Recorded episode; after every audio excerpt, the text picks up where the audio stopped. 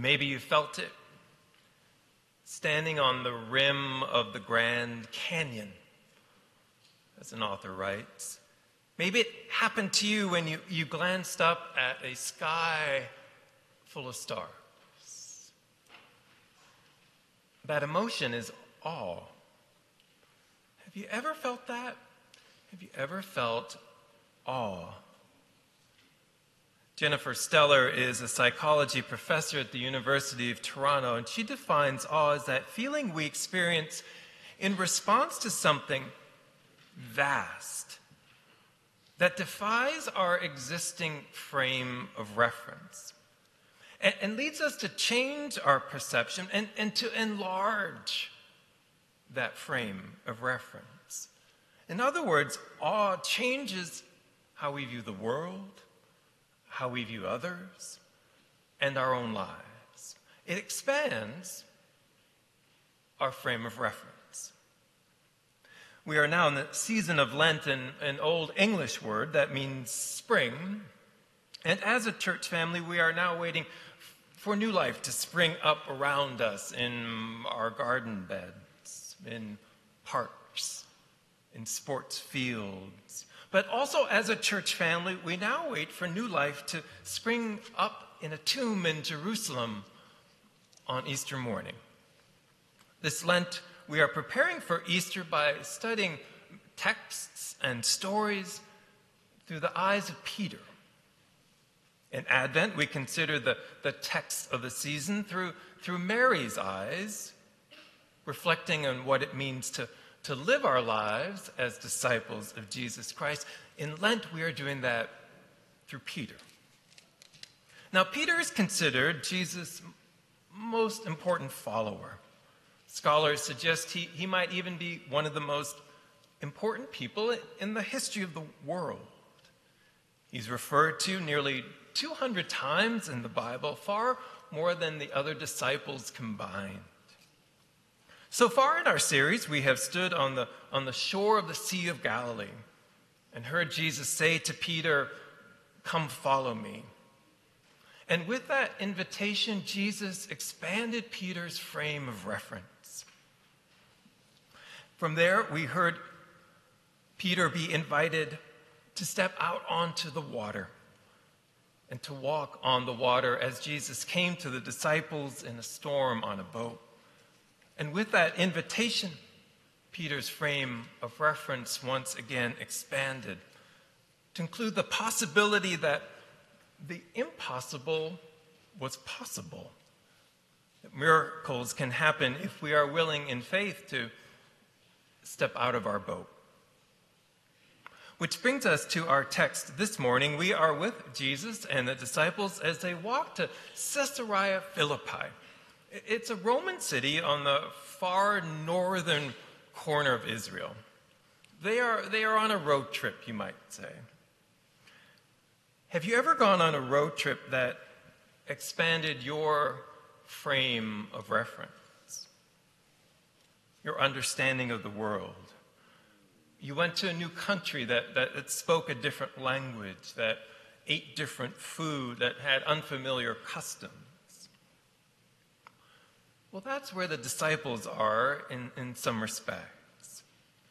Caesarea Philippi, before it became a Roman city during the time of Jesus, was called Pan, as in the god Pan, the god of nature, the god of rivers and streams and mountains. It was a sacred place in the eyes of the people who lived there, and perhaps even in the mind of the disciples. So as they approached this topography of divinity, Jesus suddenly asked them a question. Who do you say that I am? Now, have you ever been given a pop quiz?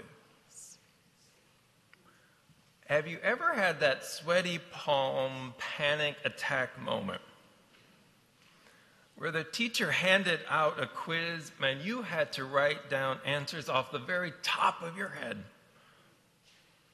Or in the case of the disciples, from the bottom of their soul. And Jesus asks, well, who do people say that I am? And can you see the disciples looking back and forth at each other with wide eyes and raised eyebrows? Finally, one of them says, "John the Baptist." And Jesus sighs in disappointment. Another ventures forth with Elijah. Jesus closes his eyes. A third says Jeremiah or one of the prophets. And almost imperceptibly, Jesus shakes his head. No. Then Jesus turns to Simon Peter with this faint tone of desperation mixed with hope. "But what about you? Who do you say that I am?" And all eyes pivot to Peter.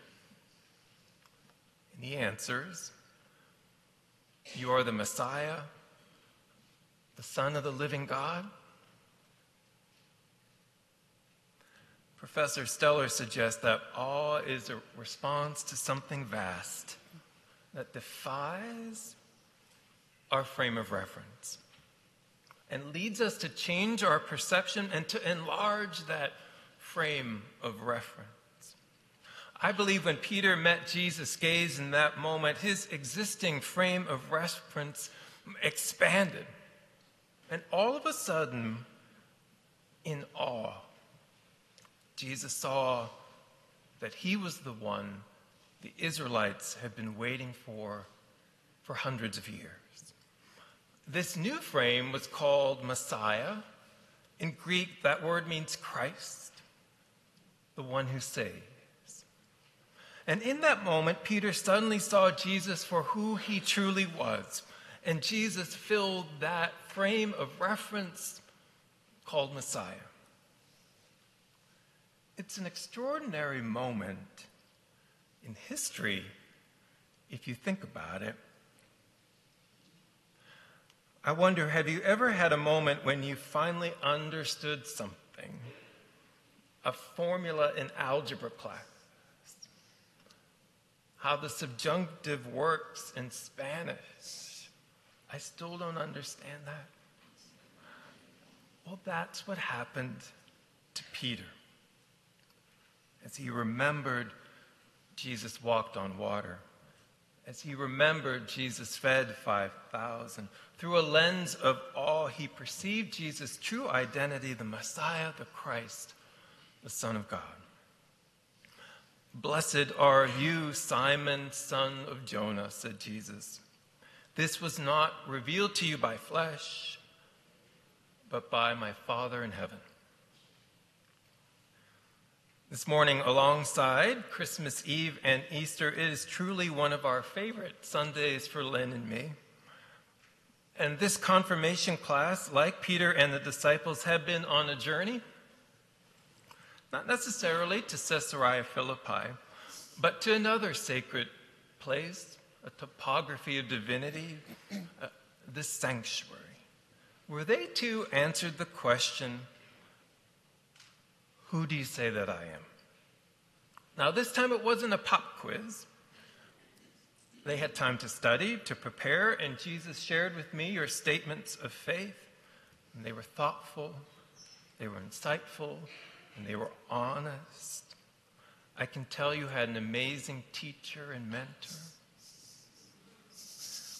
And as with Peter, I could tell that your frame of reference, how you viewed your faith and how you viewed Jesus, expanded. I don't have time to share reflections and selections from all of your statements, although I wish I could. But I want to read three. And this is what you wrote. "Jesus Christ anchors the faith in my heart. He and God, his Father, are there to support us with every decision we make. Jesus Christ showed and shows to everyone the meaning of God and how we can find the real pursuit of happiness is through the ways of Jesus Christ. Jesus is the Messiah, sent to guide humankind to heaven and peace. He lives through people and through all good things, such as love and hope. He's humble. He doesn't stoop to darkness or to hatred. People who love and follow Jesus carry the Spirit of God in them. This morning, may we all, I pray, reflect upon our own answer to Jesus' question. Who do you say that I am? And may our answer arise from and be shaped by awe, expanding our frame of reference, how we view the world, how we view others, how we view our own lives, so that we know the one who brings us to this sacred place this morning is the one whom we worship, and he is indeed the Messiah, the Christ, the one who saves. In the name of the Father, and of the Son, and of the Holy Spirit, amen.